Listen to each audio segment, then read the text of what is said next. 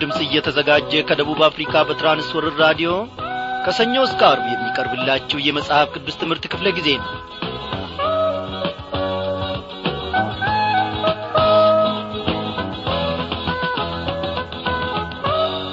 በያላችሁበት ስፍራ ሆናችሁ ይህንን የራዲዮ መልእክታችንን ለማዳመጥ የቀረባችሁትን ታላላቆች ታናናሾች ሰላምታችን በጌታ በኢየሱስ ክርስቶስ ስም ይድረሳችሁ እያልን እነሆ የዕለቱን ዝግጅታችንን እናቀርባለን። በዛሬው ዝግጅታችን ተከታታዩን የዕብራውያንን መልእክት ጥናታችንን ከምዕራፍ አሥራ አንድ ዛሬ እንቀጥላለን ማለት ነው። እግዚአብሔር እነሆ ዛሬም ደግሞ እንደ ወትሮ ሁሉ እንደሚያስተምረንና እንደሚናገረን እርሱን ተስፋ እናደርጋለን። ወገኖቼ ወደ ግራና ወደ ቀኝ ተመልክታችሁ ሊሆን ይችላል። የማይረሳንን የማይተውንን እግዚአብሔር ተስፋ ማድረግ ከሁሉም ይበልጣል። እግዚአብሔር አያሳፍርም። ልጆቹንም ደግሞ ፈጽሞ ጥሎ አያውቅም።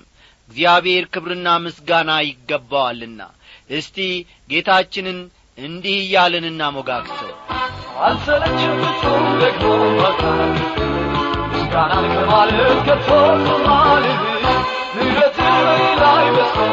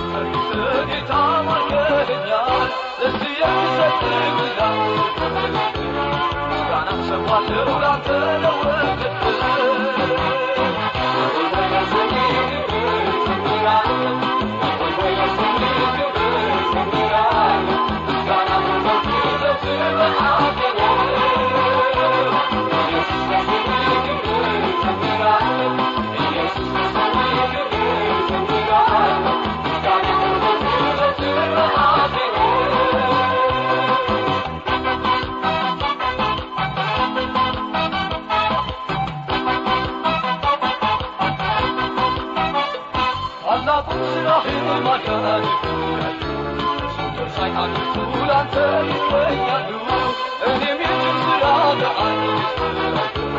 ጠዋትና ማታ ለክብር እገኛለሁ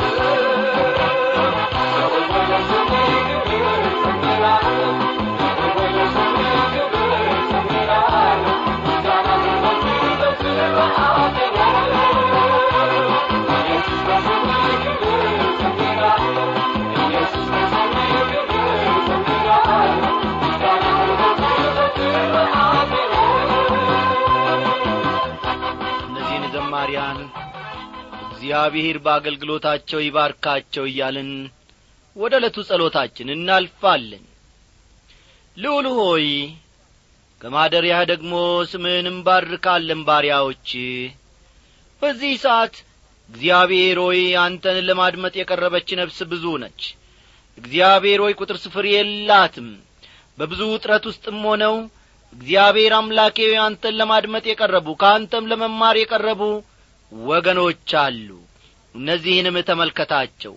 በቃልህም አማካይነት እንድትገናኛቸው እኔ ባሪያ ከዚህ ስፍራ ሆኜ ጸልያለሁ አቤቱ አምላኬና ጌታዬ ሆይ በማይመች ሁኔታ ውስጥ ሆነው ደግሞ አንተን ተስፋ የሚያደርጉ አንተን የሚጠባበቁ ብሩኩን ቃልህንና የሚያጽናናውን የሰውን ልብ እግዚአብሔር ሆይ ማሳረፍ የሚችልበትን ቃልህን የሚጠባበቁ ብዙ ወንድሞች ብዙ እህቶች ብዙ አባቶችና እናቶች አሉ። እግዚአብሔር አባቴና አምላኬ ሆይ ለእነርሱም ለእኔም ለባሪያህ ደግሞ የሚሆን ጌታዬ ሆይ ማዳለህና ከዚህ ከመንፈሳዊ ማድ ደግሞ በዚህች ምሽት እንድትመግበን እንድታጠግበን አቤቱ አምላካችን ሆይ የተራበችውንና የተጠማችውን ነፍሳችንን በቃልህ መሠረት እንድታጽናናትና እነሆ እግዚአብሔር ሆይ ከቸርነት እንድታረሰርሳት እለምንሃለሁ። ይህንን ሁሉ እግዚአብሔር ሆይ በአንድ ልጅ በጌታችን በመድኃኒታችን በኢየሱስ ክርስቶስ ስም ስትል ስማን። አሜን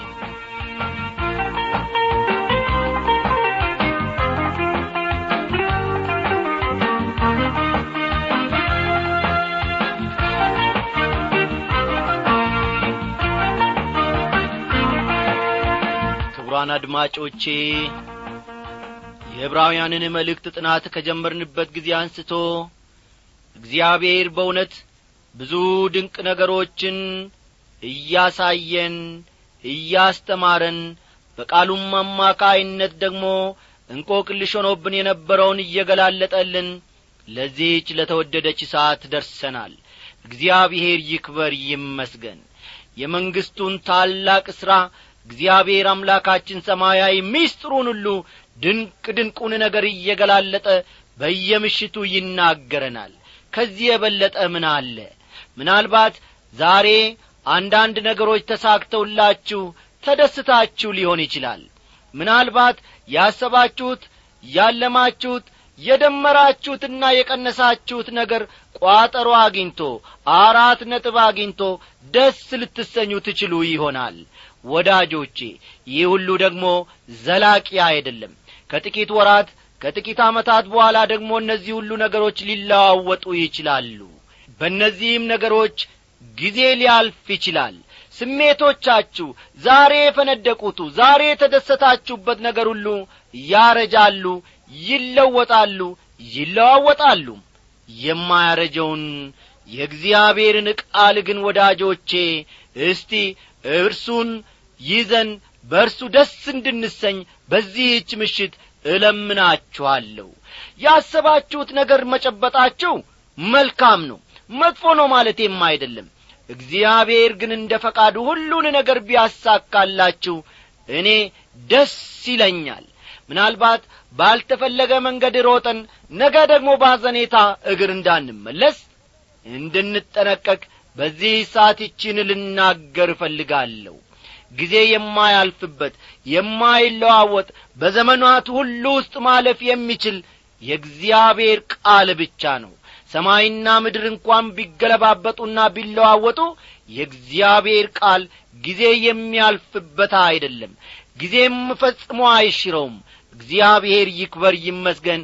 ይህንን ቃል ወገኖቼ እንድናጠና አደራ ፈልጌ ይህንን ያክል ለመናገር ወሰንኩኝ እግዚአብሔር ይባርካችሁ።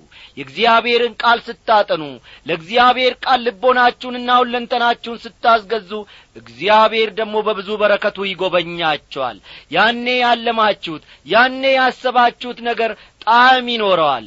እግዚአብሔር ይክበር ይመስገን። እርሱ ያለበት ነገር ሁሉ ውበት ይኖረዋል ጣዕም ይኖረዋል። ክብር ለስሙ ይሁን።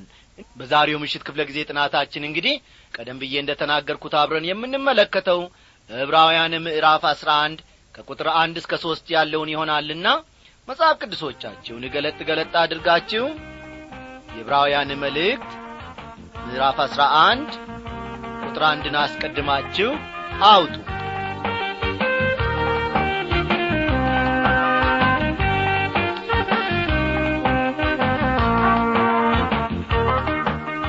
ወዳጆች ከምዕራፍ አስራ አንድ እስከ ምዕራፍ አስራ ሦስት ያለው የዕብራውያን መልእክት ሁለተኛው አብይ ምድብ ነው ማለት ይቻላል።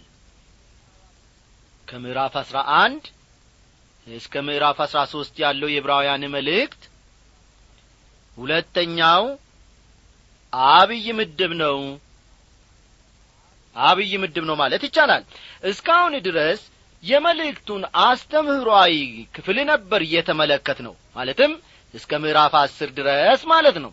ከዚህ በኋላ የምንመለከተው ግን የመልእክቱን ተግባራዊ ክፍል ይሆናል። እስቲ እነዚህን ሁለቱን በደንብ እንድትረዱ እንድትይዙልኝ ይፈልጋለሁ ከምዕራፍ አንድ እስከ ምዕራፍ አስር ድረስ የመልእክቱን አስተምህሯዊ ክፍል ነበር የተመለከት ነው የመልእክቱን አስተምህሯዊ ክፍል ነበር ያጠና ነው ከምዕራፍ አስራ አንድ እስከ ምዕራፍ አሥራ ሦስት ባለው ክፍል ውስጥ ደግሞ ከምዕራፍ አሥራ አንድ እስከ ምዕራፍ አሥራ ሦስት የምንመለከተው የመልእክቱን ተግባራዊ ክፍል ይሆናል። ፈጠን ፈጠን እያላችሁ ጻፉ። የመልእክቱን ተግባራዊ ክፍል ይሆናል። ብዙዎቻችሁ እንደምትስማሙበት ዕብራውያን ምዕራፍ አሥራ አንድ የእምነት አርበኞች ምዕራፍ በመባል ይታወቃል። አይደለም እንዴ? አው የዕብራውያን መልእክት ምዕራፍ አሥራ አንድ የእምነት አርበኞች ምዕራፍ በመባል ይታወቃል። እምነት ተግባራዊ እንደሆነ እምነት በተግባርም የሚገለጥ እንደሆነ ግን ብዙዎቻችን በሚገባ እየተረዳን አይመስለኝም። ስለሆነም በዘመናት ሁሉ እምነት በሰዎች ሕይወት ሲሠራ የነበረውን በመዘርዘር ነው ይህን ትምህርት መጀመር የምፈልገው። የእነዚህ የእምነት ሰዎች ምሳሌነት የእኛንም እምነት ማንቀሳቀስና ማሳደግ እንደሚችል አምናለሁ። ብዙዎች የክርስትና ሕይወት ሲባል በሕግና በደንብ የተተበተበ ሃይማኖት እንደሆነ አድርገው ያስባሉ። አይደለም እንዴ? አዎ ብዙ ሰዎች የክርስትና ሕይወት ጉዳይ ሲነሣ ክርስትና በሕግና በደንብ የተተበተበ ሃይማኖት አድርገው ያስባሉ። ብዙዎች ደግሞ አስሩ ትእዛዛት ወይም የተራራው ስብከትን ልብ በሉልኝ። ብዙ ሰዎች ደግሞ አስሩ ትእዛዛትን ወይም የተራራው ስብከትን የሕይወታቸው መመሪያ የሚያደርጉት በተፈጥሮአቸው ሕግና ደንብን የሚወዱ ፍጡራን በመሆናቸው ነው። የሕግና የደንቦች ተገዢ መሆንን በዕለት ተዕለት ሕይወታችን ተለማምደናል። ለምሳሌ ያክል ወደ አንድ ወደማላቀው አካባቢ መሄድ ብፈልግ ሰዎችን እጠይቃለሁ። እነርሱም በመጀመሪያ በስተግራ ያለውን መንገድ ይዘ ቀጥ ብለ ወደ ፊት ትሄዳለ ከዚያ በኋላ ደግሞ ወደ ቀኝ ትታጠፋለ ሦስት መቶ ሜትር ያክል እንዲሄድ ወደ ቀኝ ትሄድና ወይም ትታጠፍና የፈለግከውን ድርጅት ወይንም ደግሞ የአቶ ተሰማን ቤት ታገኛለ ይሉኛል። እንዲህ ያለ ነገርን መፈጸምህ ደግሞ ብዙዎቻችን የምንወደው ነው። በዚህ ምዕራፍ የምንመለከተው ግን ወገኖቼ የተለያየ አቅጣጫ ወይም የተለያየ መንገድ ስለ ተከተሉ ሰዎች ይሆናል። እነዚህ ሰዎች በእምነት መንገድ ተጉዘዋል ይህ ደግሞ እግዚአብሔር የወደደው መንገድ ነው። ሌላው ከዚህ ምዕራፍ የምንመለከተው ደግሞ አለማመን ከኀጢአቶች ሁሉ የከፋ ኀጢአት መሆኑን ነው። ልብ በሉ። አለማመን ከኀጢአቶች ሁሉ የከፋ ኀጢአት መሆኑን ከዚህ ከምዕራፍ አሥራ አንድ እንማራለን። አለማመን የእግዚአብሔርን ተስፋ እንዳንቀበል ተመልከቱ። አለማመን የእግዚአብሔርን ተስፋ እንዳንቀበል የሚያደርገን መሰናክል ወይም ጋሬጣ ነው። እንቅፋትም ነው ልትሉት ትችላላችሁ። የመልእክቱ ጻፊ የዕብራውያን ማለቴ ነው። እምነትን በተመለከተ መጽሐፍ ቅዱሳዊ ገለጻ በመስጠት ይጀምራል። እስቲ ቁጥር አንድን ፈጠን ብለን እንመልከት እምነትም ተስፋ ስለምናደርገው ነገር የሚያስረግጥ የማናየውንም ነገር የሚያስረዳ ነው ይላል። እስቲ ደግሜ ላንብበው። እምነትም ተስፋ ስለምናደርገው ነገር የሚያስረግጥ የማናየውንም ነገር የሚያስረዳ ነው ይላል።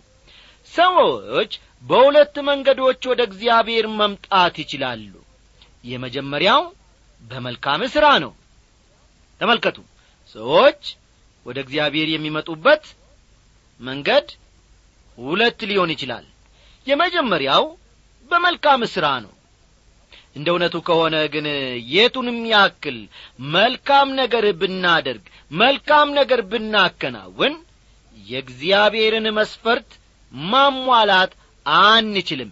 በቃ በዘመናት ሁሉ የተነሱ የእግዚአብሔር ሰዎችም ይህን መስፈርት ማሟላት አልቻሉም። መስፈርቱን ማሟላት ብንችል ኖሮ ግን መልካም ሥራ ወደ እግዚአብሔር ሊያደርሰን በቻለ ነበር። ሌላ ወደ እግዚአብሔር መድረስ የምንችልበት መንገድ ደግሞ ወይም ሁለተኛው መንገድ የእምነት መንገድ ነው። የመጀመሪያው ምንድን ነው ብለናል? መልካም ሥራ መሥራት ነው። ሁለተኛው ደግሞ የእምነት መንገድ ነው ብቸኛውና ምንም አማራጭ የሌለው ይኸው መንገድ ነው ማለት ይቻላል። የትኛው? የእምነት መንገድ። በጣም የሚያሳዝነው ግን ሰዎች ይህን መንገድ ለመቀበል ፈቃደኛ ሆነው አለመገኘታቸው ነው። አንድ ጊዜ አንዲት ልጅ እምነት ምን ማለት እንደሆነ ገለጻ እንድትሰጥ ስትጠየቅ እምነት ማለት አለች። እምነት ማለት ያልሆነና ሊሆን የማይችልን ነገር መቀበል ነው በማለት መለሰች። ብዙ ሰዎች ለእምነት የሚሰጡት ገለጻ ከዚህ የተለየ አይደለም። እውነተኛውና ትክክለኛው ግን መጽሐፍ ቅዱስ የሚሰጠን ገለጻ ነው።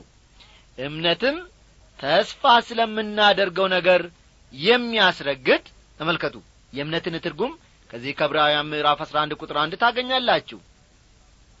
እምነትም ተስፋ ስለምናደርገው ነገር የሚያስረግጥ የማናየውንም ነገር የሚያስረዳ ነው ይላል። ከዚህ እንደምንመለከተው እምነት እንዲሁ አየር ላይ የተንሳፈፈ ሳይሆን መሠረት ያለው ነገር ነው ማለት ነው። ለአንዳንዶች እምነት ማለት የስድስተኛ የስሜት ህዋስን ያክል ESP ወይንም ደግሞ extra sensory perception የሚሉት አይነት ነገር ማለት ነው። እጅግ ሚስጥራዊና ሊደረስበት የማይቻል ነው ይላሉ። እንደዛም አድርገው የሚወስዱ አሉ። ለእንዲህ ያሉ ሰዎች እምነት ጥቂቶች እጅግ በጣም ጥቂቶች ልዩ ዐይነት መንፈሳዊ ንቃት ያላቸው ሰዎች ብቻ የሚደርሱበት መስሎ ነው የሚታያቸው። አንድ ጊዜ ታላቁ ሰባኪ ስፐርጅን ሲናገር የሚያድነን ክርስቶስ እንጂ እኛ ክርስቶስን አጥብቀን መያዛችን አይደለም። የሚያድነን በክርስቶስ ደስ መሰኘታችን ሳይሆን ራሱ ክርስቶስ ነው ካለ በኋላ ቀጠል ሊያደርግና ምንም እንኳ የራሱ የሆነ አስተዋጽኦ ቢኖረውም አለ። ምንም እንኳ እምነት የራሱ የሆነ አስተዋጽኦ ቢኖረውም የሚያድነን እምነታችን አይደለም። የሚያድነን የክርስቶስ ደምና መልካም ሥራ ነው ብሎ ነበር ይህ ታላቁ ሰባኪ ስፐርጂን የተባለው የተናገረው። ወገኖቼ የሚያድነን ይኸው ነው። ማለትም እምነት ደግሞ እጅን ዘርግቶ ይህን እውነት መቀበል ማለት ነው። መጽሐፍ ቅዱስ ለእምነት ከሚሰጠው ገለጻ ውጪ በጣም ደስ የሚለኝ ዶክተር ኦዝዋልድ ሳንዶር የሰጡት ገለጻ ነው። እኚህ ሰው በአጭር ቃል እምነትን ሲገልጹ ወደፊት የሚሆነውን አሁን እንደሆነ የማይታይ ረቂቁን ነገር እንደሚታይ አድርጎ ለአማኙ ነፍስ የሚያስረዳ ነገር ቢኖር እምነት ነው ብለዋል። አንድ ጊዜ ልድገምላችሁ። ዶክተር አዝዋልድ ሳንደር የሰጡትን ገለጻ ስለ እምነት እንዲህ አሉ። ወደፊት የሚሆነውን አሁን እንደሆነ የማይታይ ረቂቁን ነገር እንደሚታይ አድርጎ ለአማኙ ነፍስ የሚያስረዳ ነገር ቢኖር እምነት ነው ሲሉ ተናገሩ። ዋናውና ወሳኙ ነገር በእግዚአብሔር ማመን አለማመናችን ነው። ብዙ ሰዎች ግን ለምን በእግዚአብሔር እንደሚያምኑ ሲጠየቁ ለተለያዩ አእምሮአዊ ጥያቄዎቻችን መልስ ስላገኘን ነው በማለት ይመልሳሉ። እንደ እውነቱ ከሆነ ግን ሰዎች ወደ እግዚአብሔር እንዳይመጡ የሚያደርጋቸው የገዛ ራሳቸው ኀጢአት ነው። ኀጢአትን ለመተው ውሳኔ ስናደርግ መንፈስ ቅዱስ የእግዚአብሔርን ቃል እውን ያደርግልናል። ሐዋርያው ጳውሎስ ለቆላሲስ አማኞች ሲጽፍ ስለዚህ እኛ ደግሞ ይህን ከሰማንበት ቀን ጀምረን የፈቃዱ ዕውቀት መንፈሳዊ ጥበብንና አእምሮን ሁሉ እንዲሞላባችሁ እየለመን ስለ እናንተ ጸሎትን አልተውንም ይላል ቆላሲስ ምዕራፍ አንድ ቁጥር ዘጠኝ። የእግዚአብሔርን ፈቃድ ማወቅ ማለት የእግዚአብሔርን ቃል ማወቅ ማለት ነው። መንፈስ ቅዱስ የእግዚአብሔርን ቃል በሕይወታችን እውን ያደርገዋል። የእምነት መሠረቱ የእግዚአብሔር ቃል ነው። የምንከተለው ቀኖና ምንጩም ይኸው መጽሐፍ ቅዱስ ነው። የዕብራውያን መልእክት ጻፊ እኛ ግን ነፍሳቸውን ሊያድኑ ከሚያምኑት ነን እንጂ ወደ ጥፋት ከሚያፈገፍጉ አይደለንም የሚለውም በዚህ ምክንያት ነው። ዕብራውያን ምዕራፍ አስር ቁጥር ሰላሳ ዘጠኝን ተመልከቱ ዕብራውያን ምዕራፍ አስር ቁጥር ሰላሳ ዘጠኝ። ሁለት ምርጫ ብቻ አለን ወዳጆቼ። ወደ ፊት እየገሰገስን ነው ወይም ደግሞ ወደ ኋላ እያፈገፈግን ነው? ሕይወት ያለው ነገር በሙሉ በእንቅስቃሴ ላይ ነው። ባለበት ቦታ ተገትሮ ፈጽሞ አይኖርም። እምነት የማናየውን ነገር የሚያስረዳ ነው። ተመልከቱ።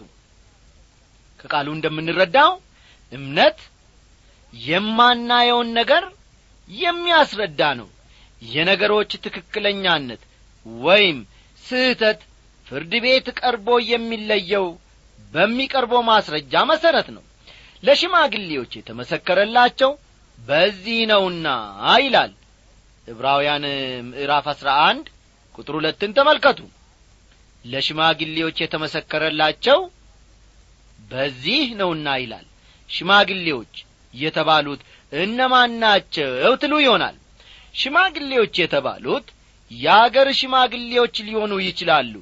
ወይም ደግሞ በአዲስ ኪዳን መልኩ የቤተ ክርስቲያን ሽማግሌዎች ሊሆኑም ይችላሉ። በቤተ ክርስቲያን ሽማግሌዎች መሾም እንዳለበት ጳውሎስ ለቲቶ የሰጠውን ማሳሰቢያ እዚህ ላይ ማስታወሱ መልካም ነው። በሌላ በኩል ደግሞ ሽማግሌዎች ሲል የብሉይ ኪዳን ቅዱሳንን ማመልከቱ ሊሆንም ይችላል። አስተዋላችሁ አይደል? ሽማግሌዎች ሲል የብሉይ ኪዳን ቅዱሳንን ማመልከቱም ሊሆን ይችላል። ዕብራውያን ምዕራፍ አንድ ቁጥር አንድ ዕብራውያን ምዕራፍ አንድ ቁጥር አንድ ስለ እነዚህ ቅዱሳን ሲናገር ከጥንት ጀምሮ እግዚአብሔር በብዙ ዐይነትና በብዙ ጐዳና ለአባቶቻችን በነቢያት ተናግሮ ይላል።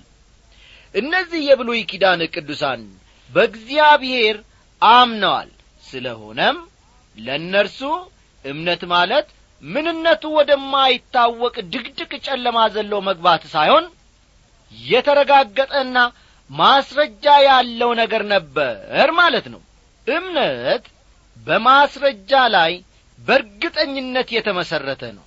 ኖህ መርከብ የሠራው በእምነት ነበር። ተመልከቱ። ኖህ መርከብ የሠራው በእምነት ነበር።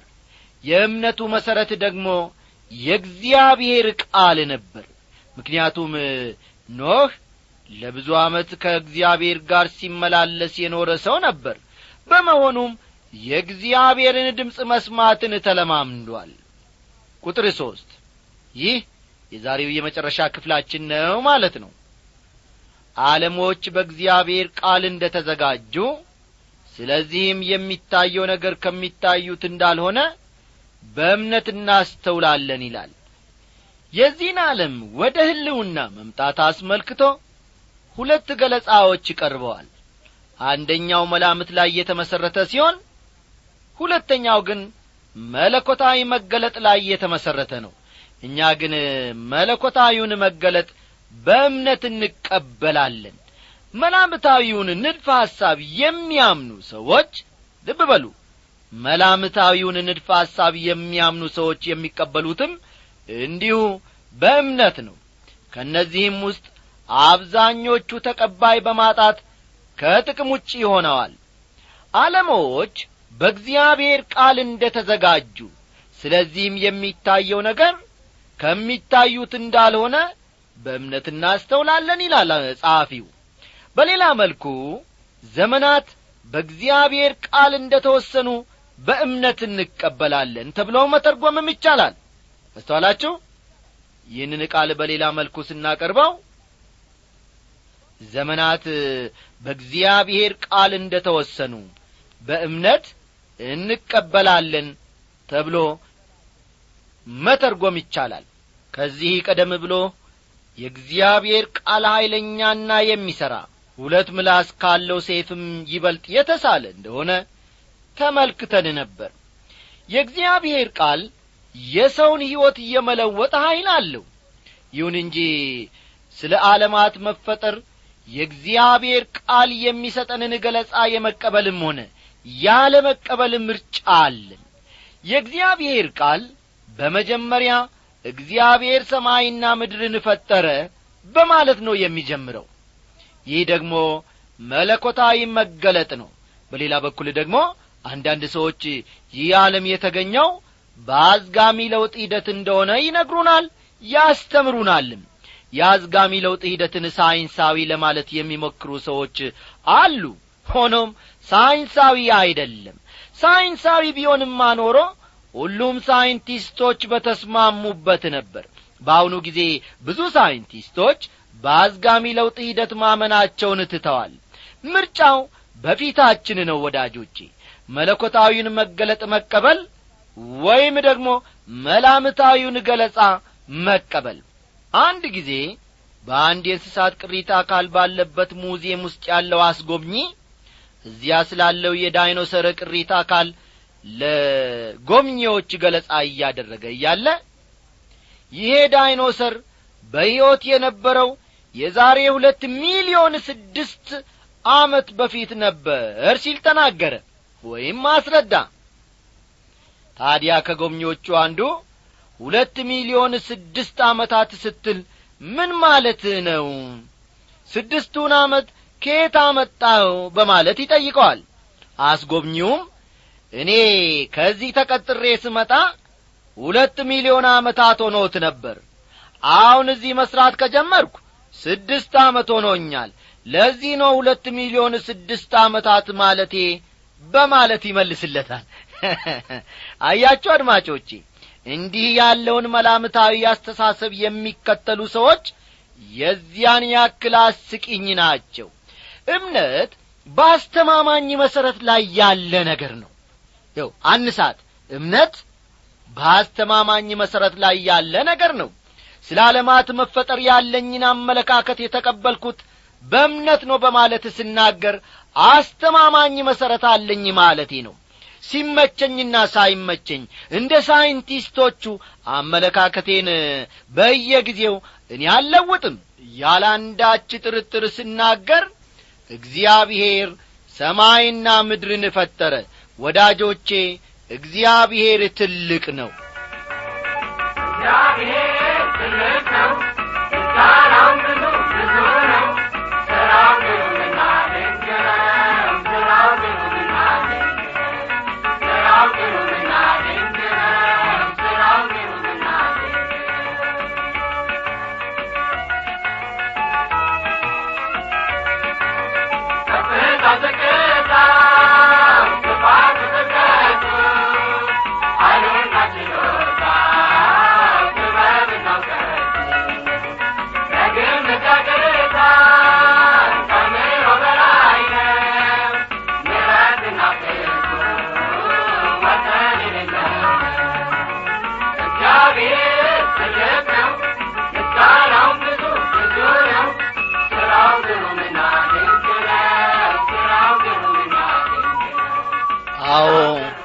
የእግዚአብሔር ሥራ ግሩምና ድንቅ ነው። ከዚህ በበለጠ ምን እንበል? ደህና አደሩልን